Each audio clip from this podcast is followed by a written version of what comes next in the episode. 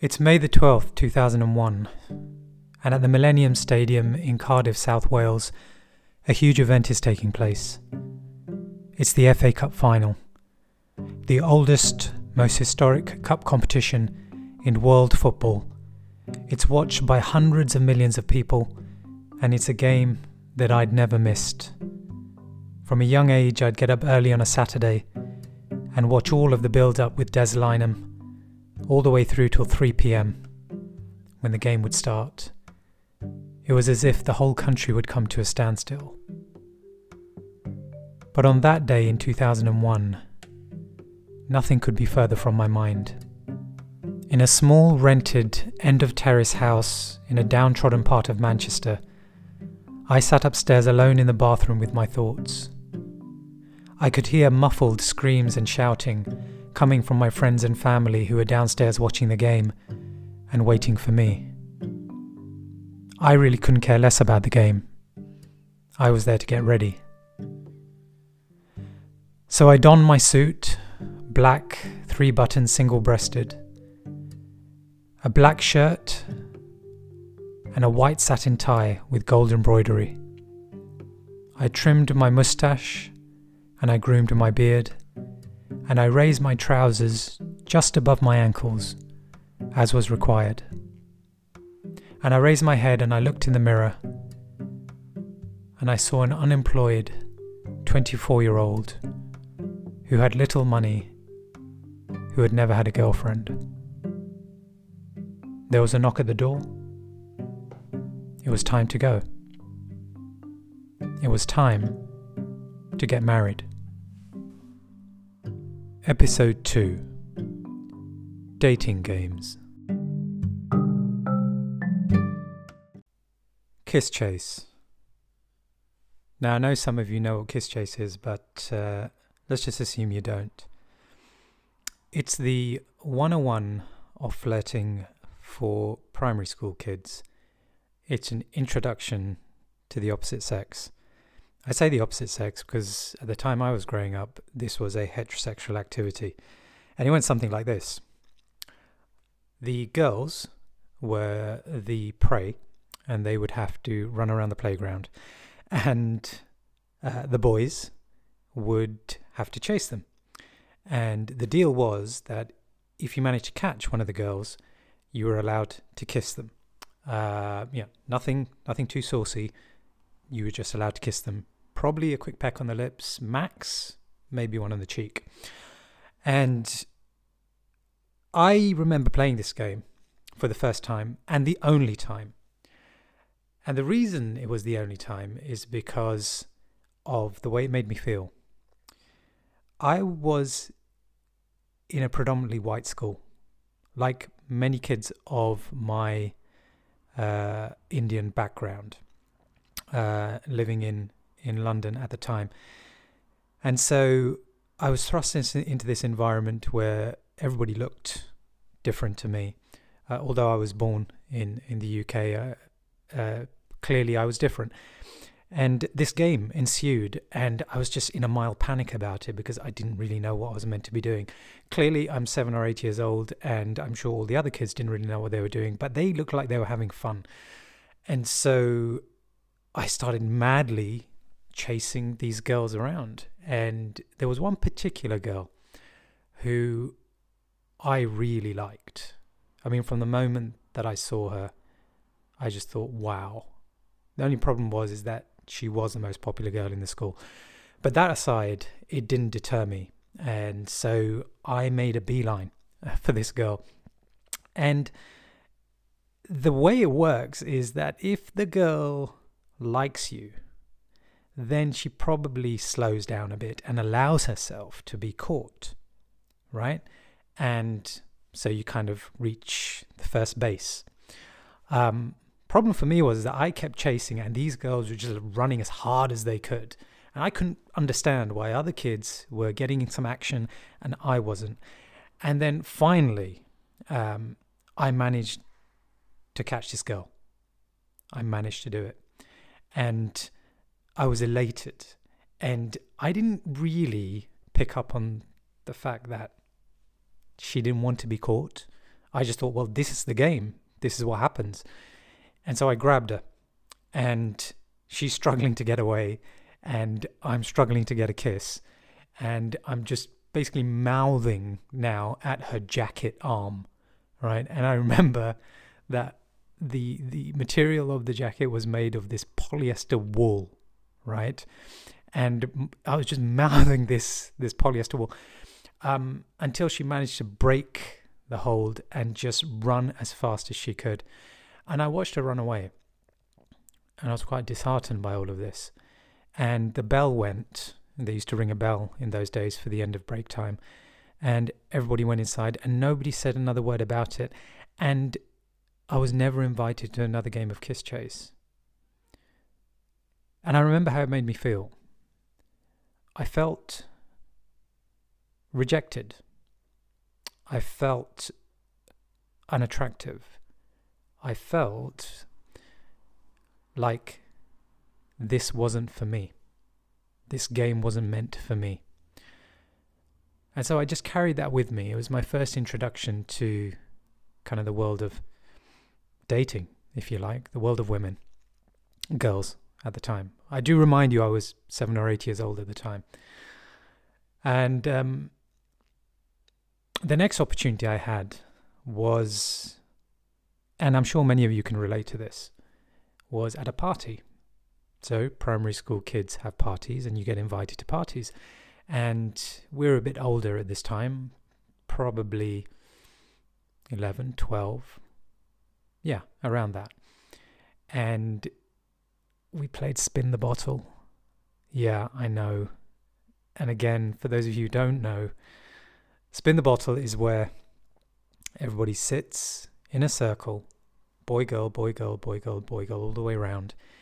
And you get a bottle and you spin it, and it'll land on a girl, and you spin it again. And if it lands on a boy, the two of them have to go behind the sofa and make out.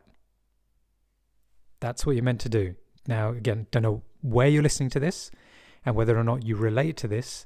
And I'm not even sure whether this still takes place. And it even shocks me now as a parent to think that this was allowed to take place in somebody's home, and it was approved of by the parents of the house.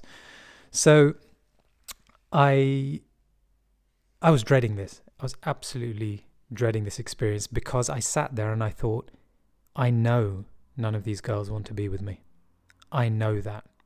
And I felt exposed. And I was praying. Please, do not allow the bottle to land on me, because I don't want to see the look on the girl's face when they realize it's me they have to make out with. And it was spun a few times, and a few people went behind, and it was the usual kind of noises that you'd hear, and, you know, everyone was having a great laugh about it. And they just continued spinning that damn bottle, and then it eventually landed on me. And I don't know, maybe I was reading too much into it, but nobody was making eye contact with me. Nobody. None of the girls. I mean, the lads were just like made up for me. But yeah, I wasn't getting those positive vibes of, you know, somebody wanting to be with myself. And the hand went down, and the bottle was spun. And it was almost like slow motion. It was just kept going round and round and round and round. And eventually it stopped. And the girl who was chosen, she refused. She refused to go behind the sofa. But then all the other girls said, you have to, because it's the rules, right? If you're playing the game, it's the rules. And so the peer pressure, I mean, how bad is this? The peer pressure forced her behind the sofa with me. And I was so self-conscious about this whole thing that I said to her behind the sofa, I said, listen, let's just pretend. Yeah, let's just pretend. And she was just completely relieved. And so we pretended to make out. And it was quite obvious, you know, we were making the whole kissing noises and whatever else. And then we emerged, and it was all a bit lame, but it just completely hammered my confidence once more. And it just left me with that feeling of, look, you know, some people are meant to be dating girls, and you're not one of those guys. Okay, so why didn't you give up?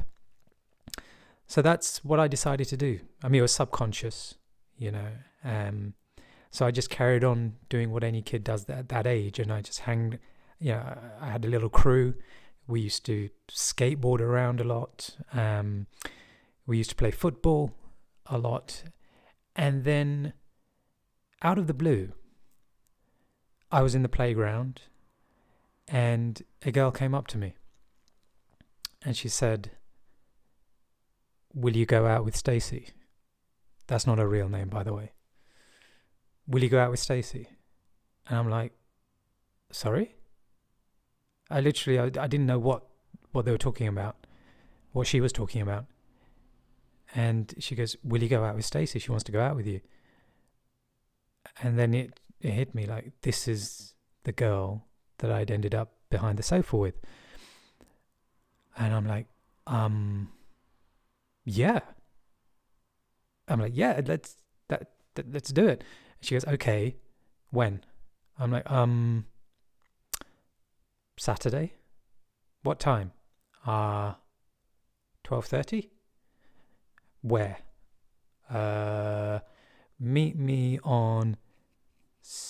Tell her to meet me on South Ealing Road at Cherry Top Close."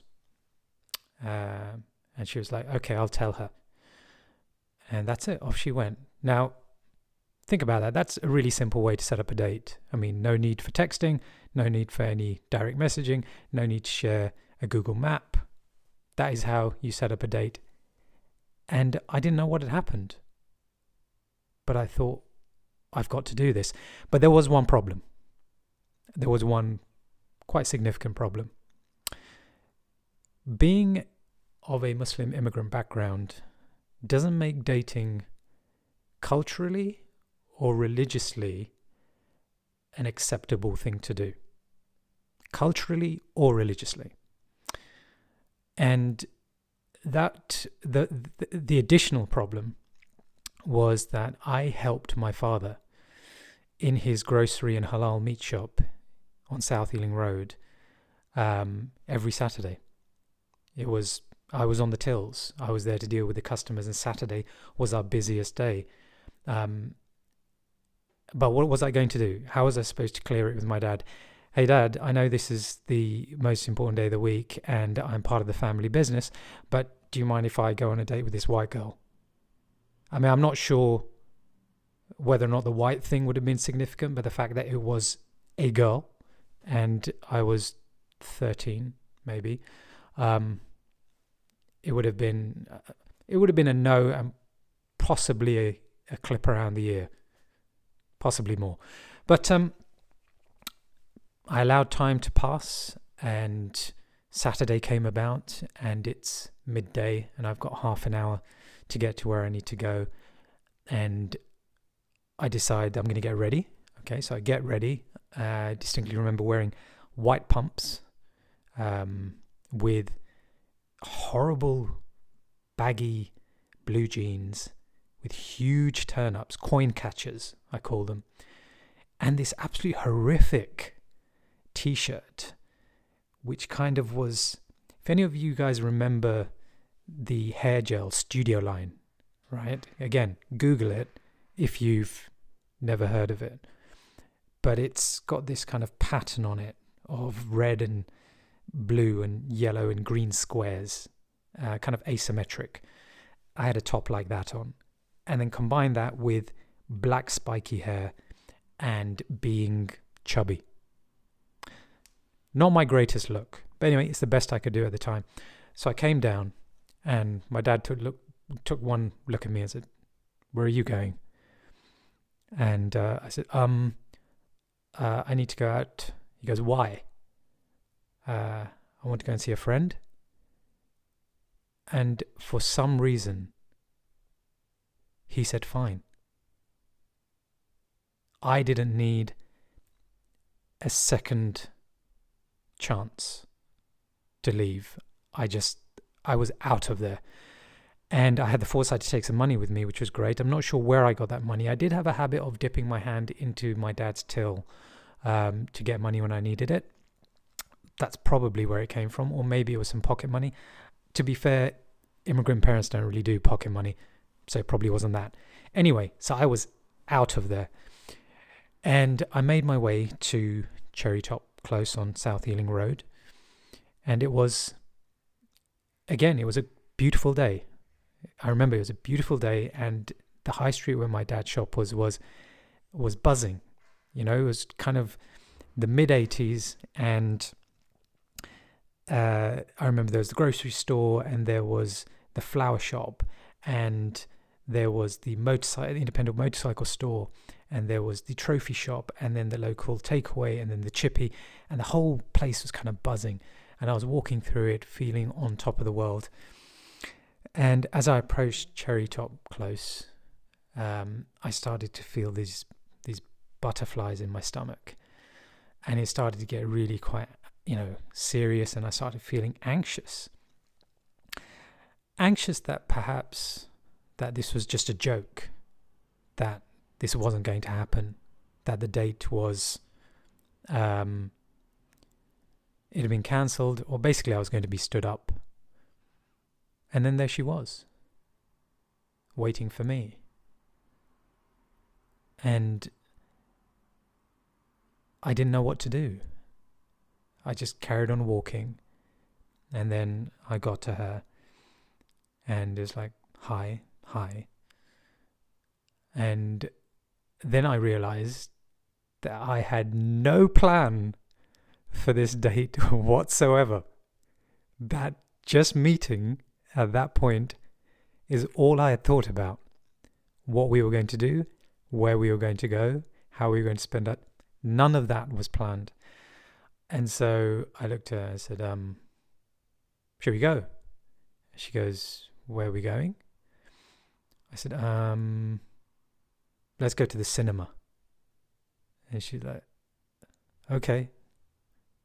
And we just started walking. Now, cinema is not a bad idea, is it?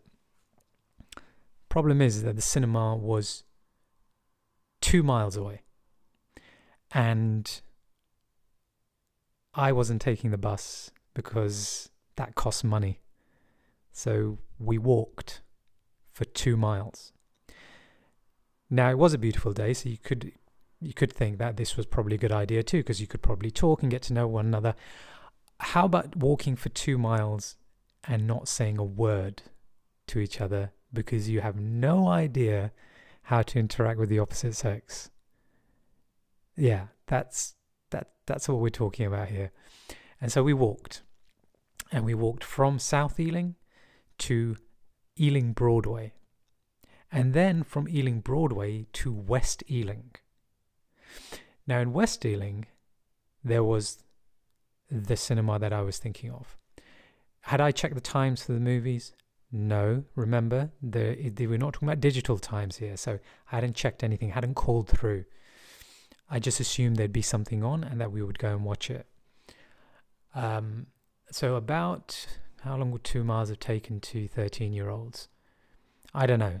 But by the time we got there, at least an hour had passed. And we got to the cinema, and there was only one showing of a movie. And it was... I can't believe I'm mentioning this. It's called Howard the Duck. Now again, probably, if you're of a certain age, you will remember Howard the Duck. Howard the Duck was one of those first movies where you have a combination of kind of a regular film with an animated character in it. A bit like Roger Rabbit. Again, if you remember that. Yeah, but that's what Howard the Duck was. It was just a horrific movie. I mean, it's like, why would you go on a date to watch Howard the Duck? Please do Google it and watch the trailer. Thankfully, she decided that she wasn't interested in seeing Howard the Duck. And so my next suggestion was actually genius. I said that we should go to McDonald's. That's where we should go. And so we walked more, probably another mile.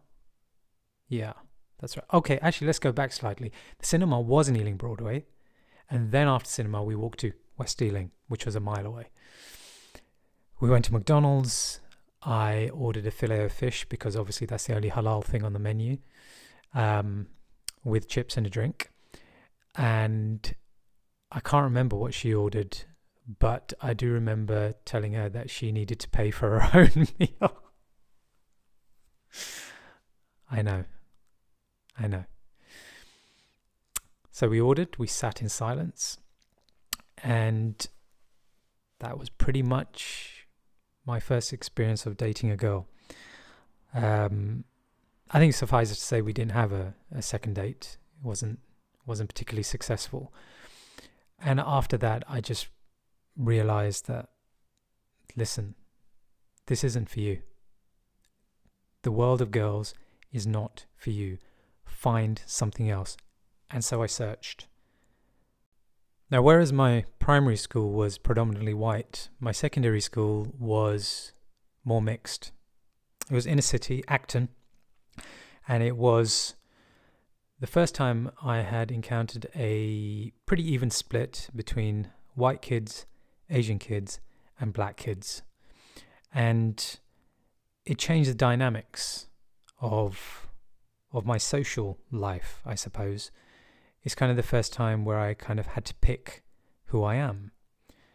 And I had a choice as well. And I'd say the dominant crew in the school were the black kids, predominantly from a Jamaican background. And so it was being exposed to a lot of kind of black music, black culture. And it was cool. The only problem was Asian kids weren't cool. So you either had to start acting black, or you had to just be the regular stereotypical geeky Asian kid. And I was one of those kids who wanted to be part of the in crowd. And so that's what I tried to do. But as opposed to the white world that I'd come from, which I felt largely rejected by, the same thing was happening at high school, in that the black kids I wanted to hang around with,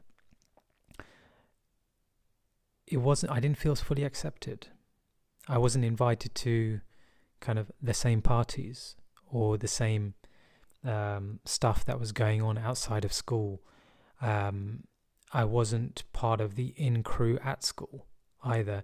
And actually it ended up where I was at some points being bullied.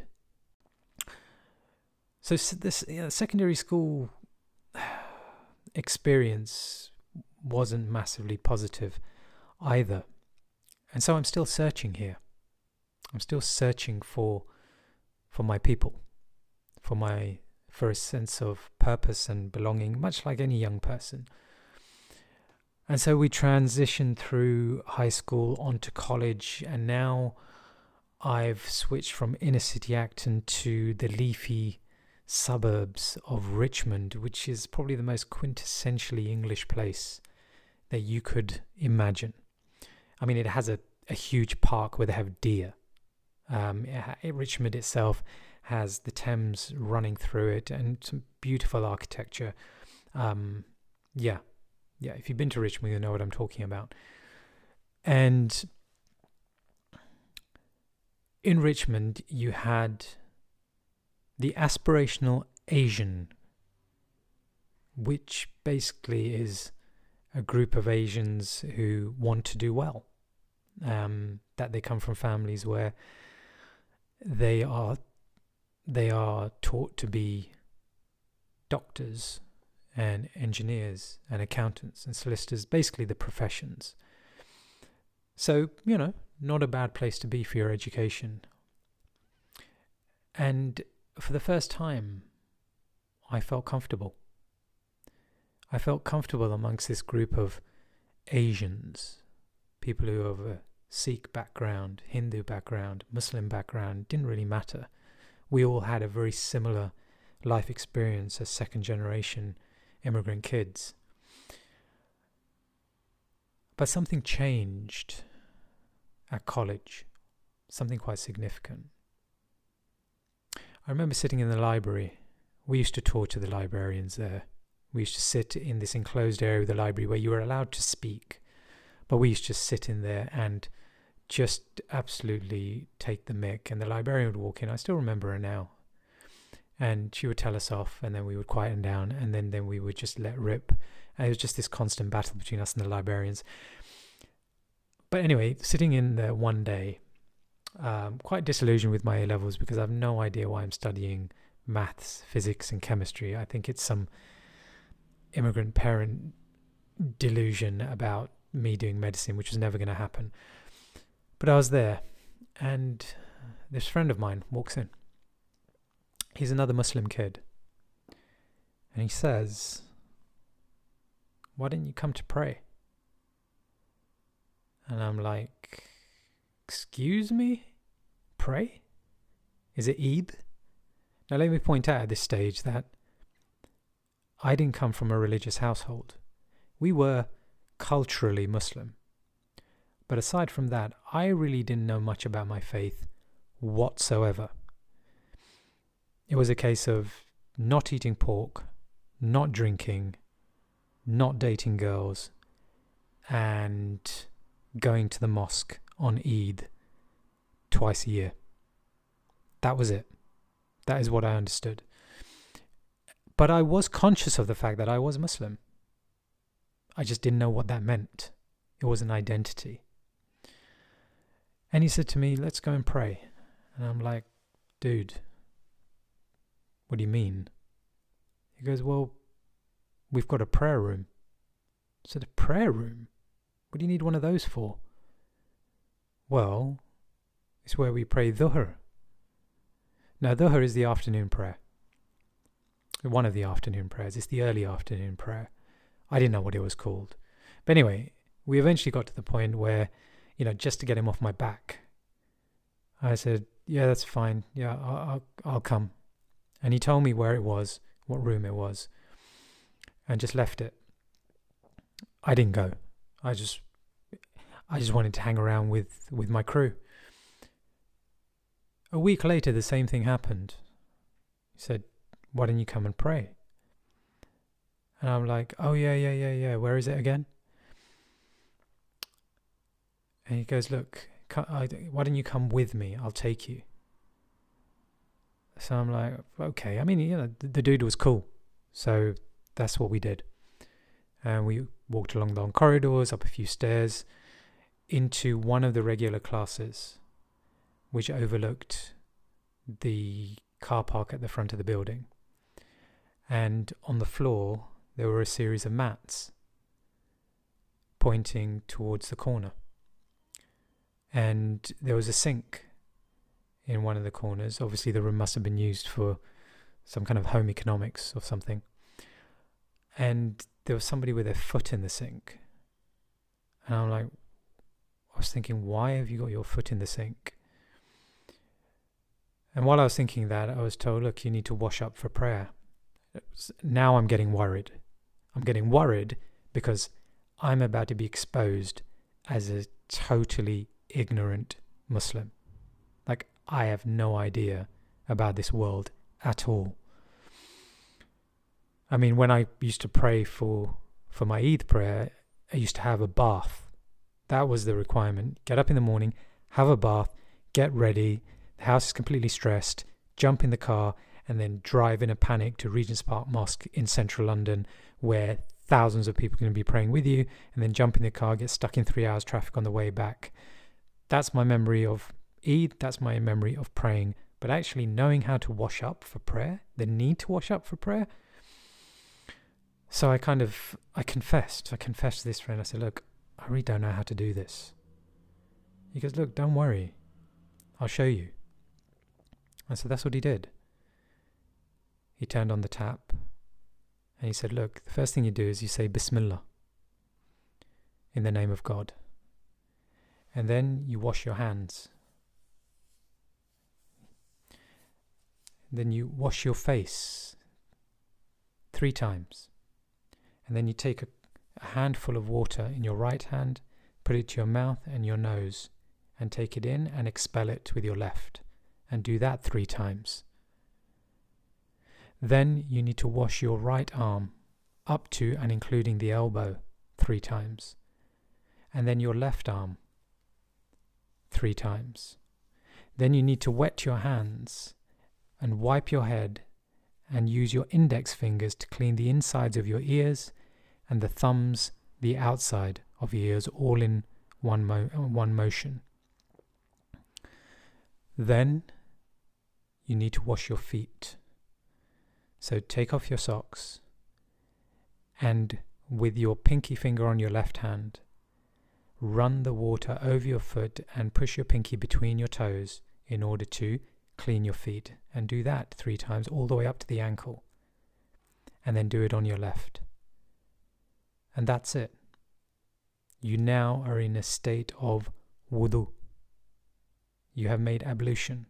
You are in a state of purity. You are ready to pray. So that's what I did. It was a lot to take in at the time, but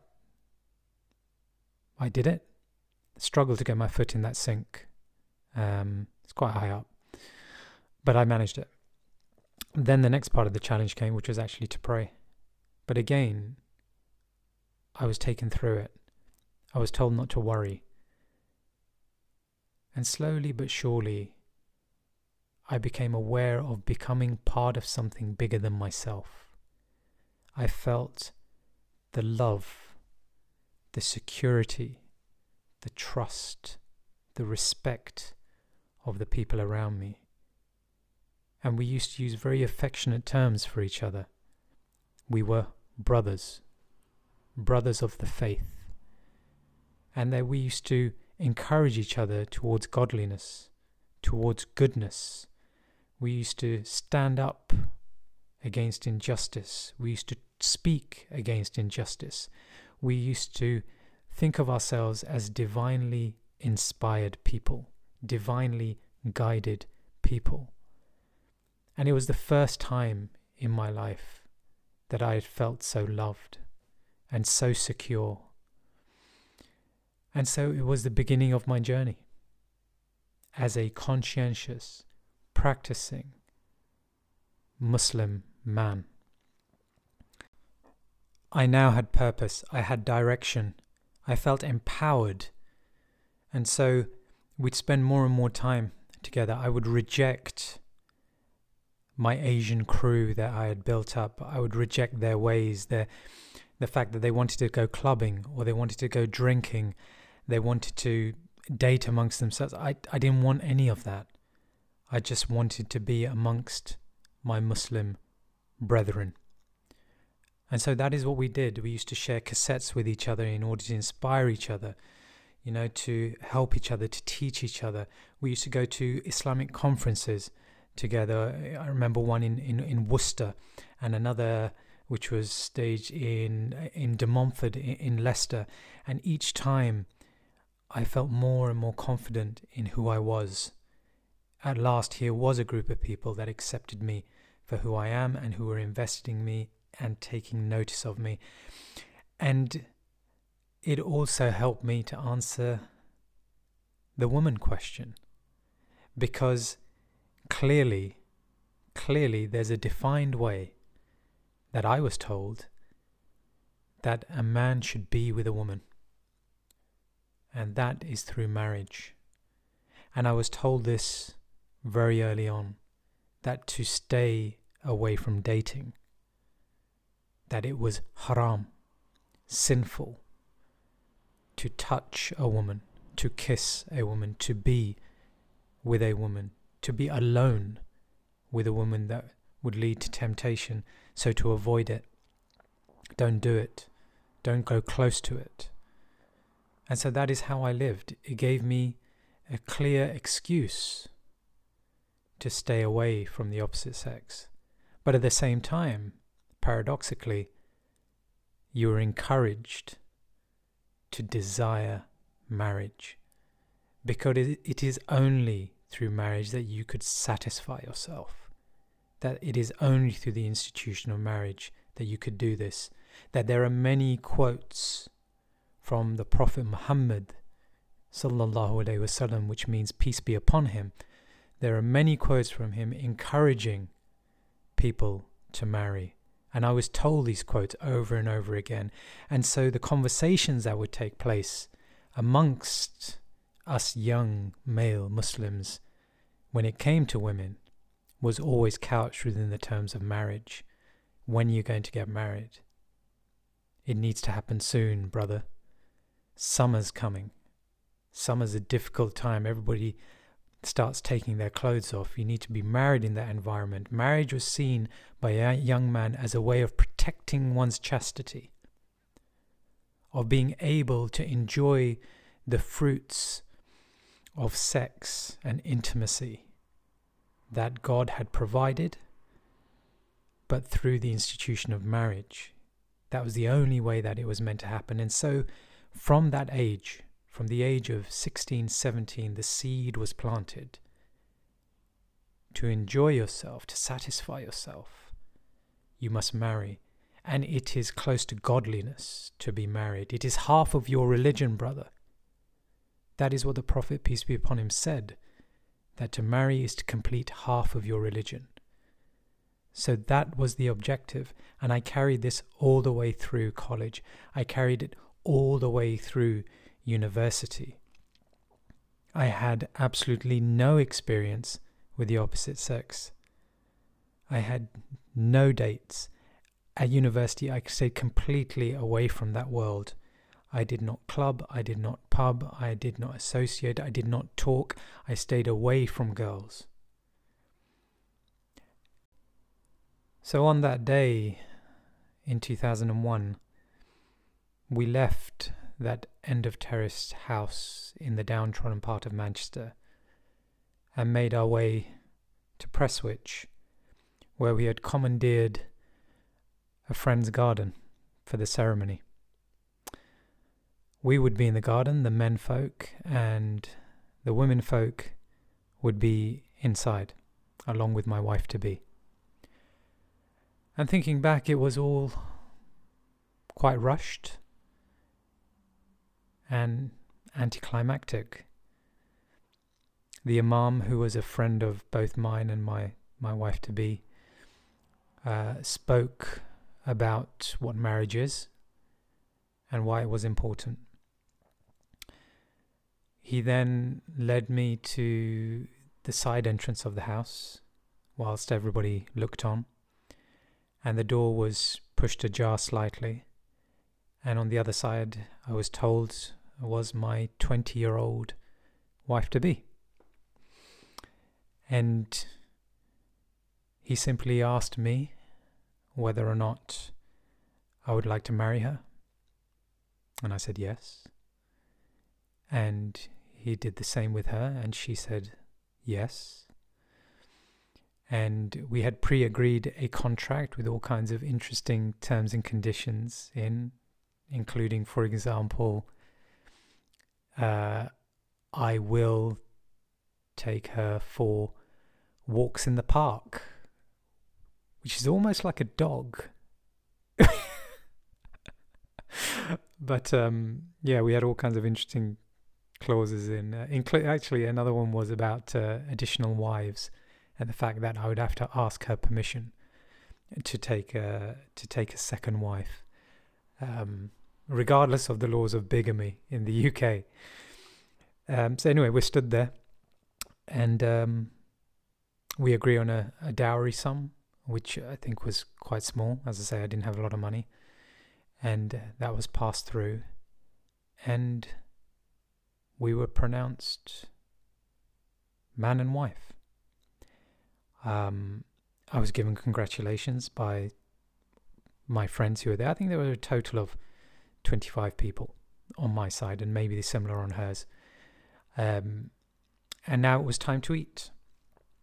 And so we did, and we had a laugh, and then it was time for me to meet my wife for the first time without wearing a scarf, to meet my wife as my wife. And so I was told that she just needed to prepare, which was cool. I didn't know what that involved, but fine. And then I was given the signal that you can go in. She's in the kitchen. So I opened the door. I walked in. There was no one to be seen. So I just walked along the corridor, and then I'd been in this house before, so I knew where the kitchen was. So I approached the door of the kitchen, and then I opened it. And there she was. There she was.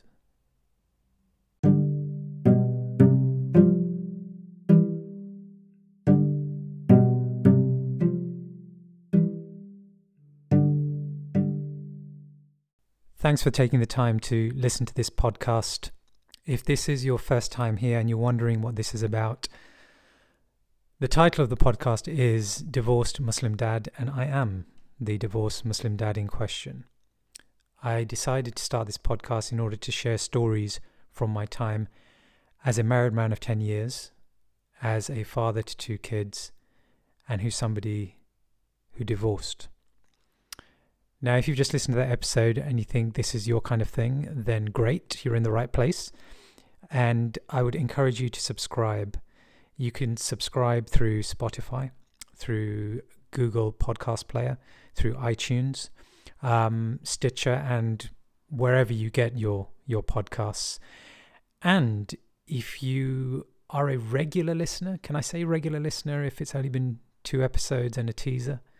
But if you are a regular listener, then I would really appreciate it if you could leave a review of this podcast. I understand that would just do something positive to the algorithm, and maybe more people would like to hear it. See you next time. Assalamu Alaikum.